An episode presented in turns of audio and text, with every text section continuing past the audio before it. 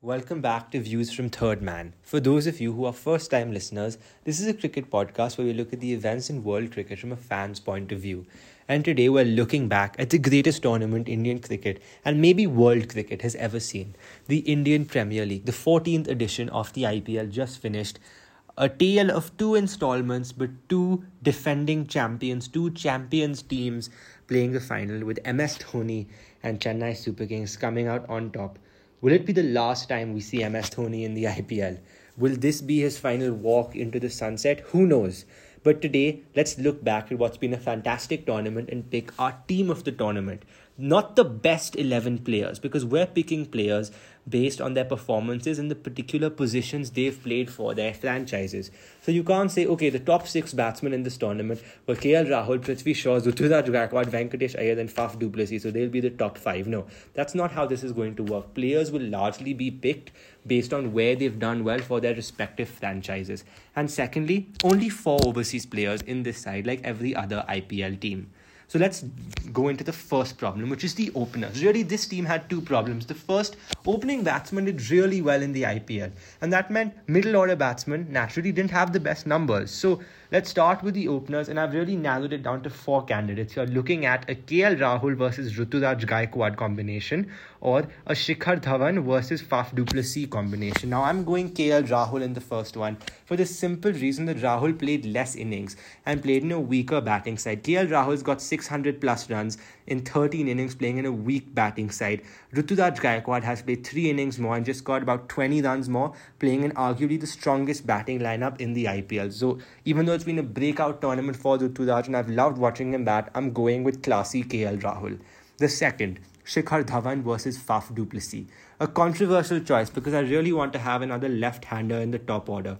Left left-handed top order batsmen have done very well in this IPL. Dhawan striker in the power play is fantastic. So is Faf du Plessis. But the thing with Shikhar Dhawan is he got 380 runs in the first seven games of the IPL in the India installment. He came to the UAE and in eight innings he got 207 runs.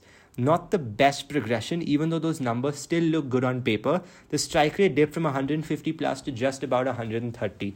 Faf du Plessis, on the hand, 600 plus runs, a consistent strike rate, going hard in the power play to give Ruturaj the time he needs to build an innings, which is something KL Rahul would also benefit from this hypothetical scenario. So I'm going KL Rahul and Faf du Plessis to open the batting.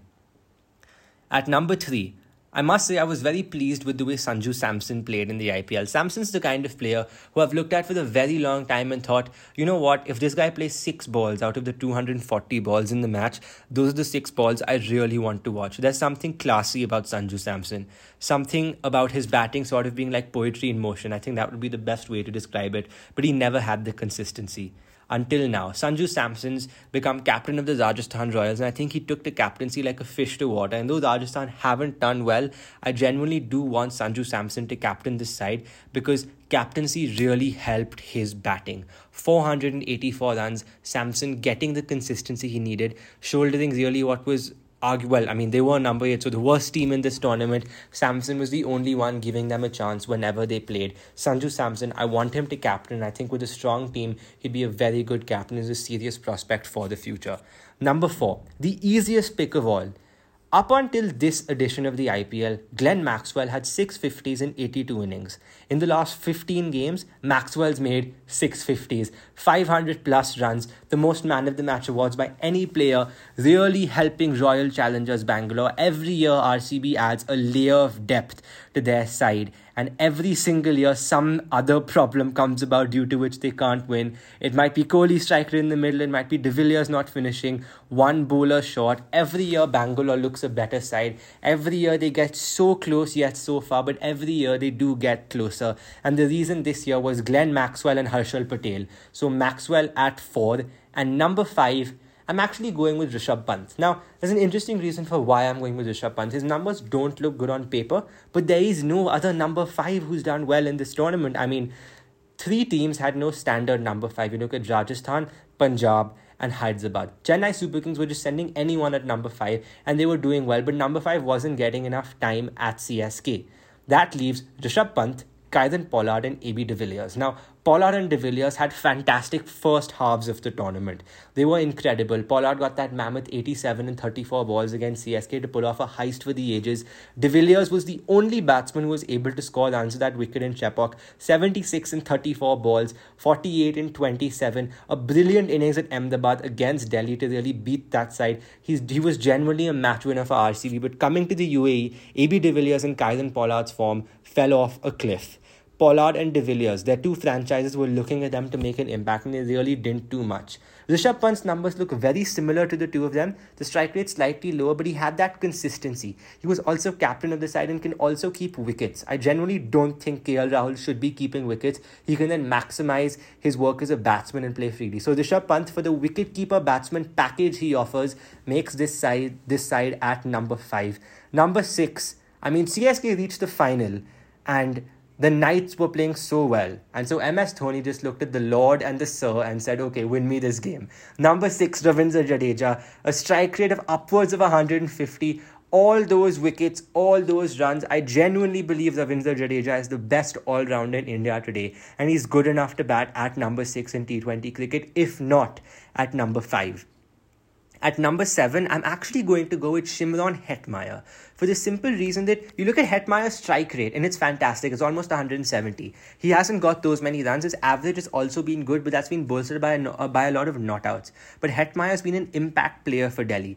Every time Delhi have stuttered, every time it doesn't seem like they're going to get the finish if Rishabh Pant gets out, Hetmyer just comes in in the last couple of overs and hits a few boundaries. It's almost natural to him, and that helps shift the momentum of the game. And momentum something a lot of teams really needed to do well in this tournament. KKR used momentum to get to the final. CSK always had momentum. MI weren't able to get momentum. Bangalore and Delhi peaked at the wrong time and ended up getting knocked out. Momentum is very important in T20 cricket. It's almost like the word momentum and teams making sort of stadiums their fortresses are two very important things in a tournament like the IPL. And Hetmyer provided that momentum shift for Delhi every single game. So I'm going with Hetmyer at 7. And we talked about the Lord already. It's his birthday today, by the way. Happy birthday, Shardul Thakur. Number 8 in this side. The man with the golden arm. As of now, everything Shardul Thakur touches turns to gold. And India will just hope he can carry that form into the T20 World Cup. Fantastic numbers. Didn't bat that much, but always was able to just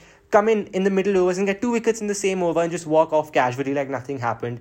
2019, two runs needed of the last ball. Shardul Thakur on strike. MI win their fourth title. He's heartbroken. This year he comes to the final and gets those wickets to beat KKR. Two wickets in one over. Change the game. Redemption for the Lord. Shardul Thakur at number 8.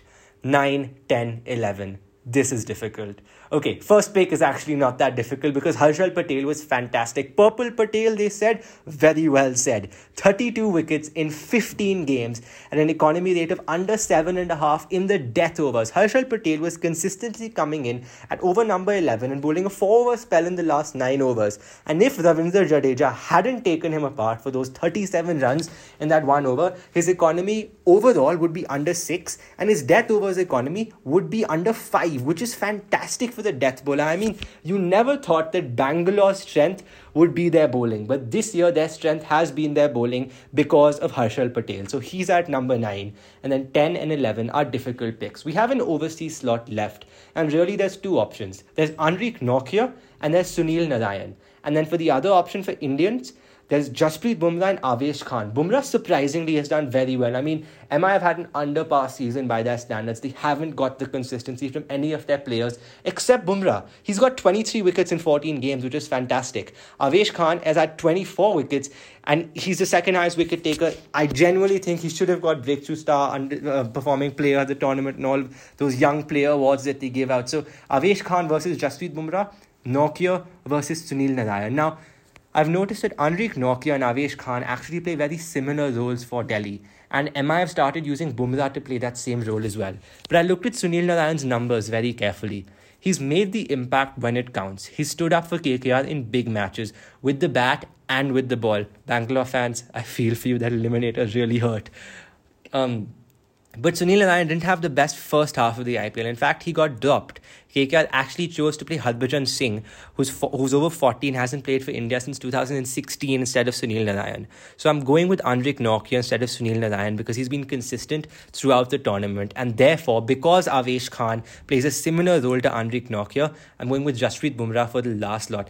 It's amazing, isn't it? I mean, you think Bangalore and Delhi have done so well. There's three Delhi players, two Bangalore players, a couple of CSK players, but slyly there's an MI player just sneaking in, which just shows how good the individual performances from that franchise have been, even though they haven't qualified. Bumrah's really been a talisman for them, and they'll be hoping to retain him in the next year's auction. So make your own team, use the same rules, and let's see how they match up.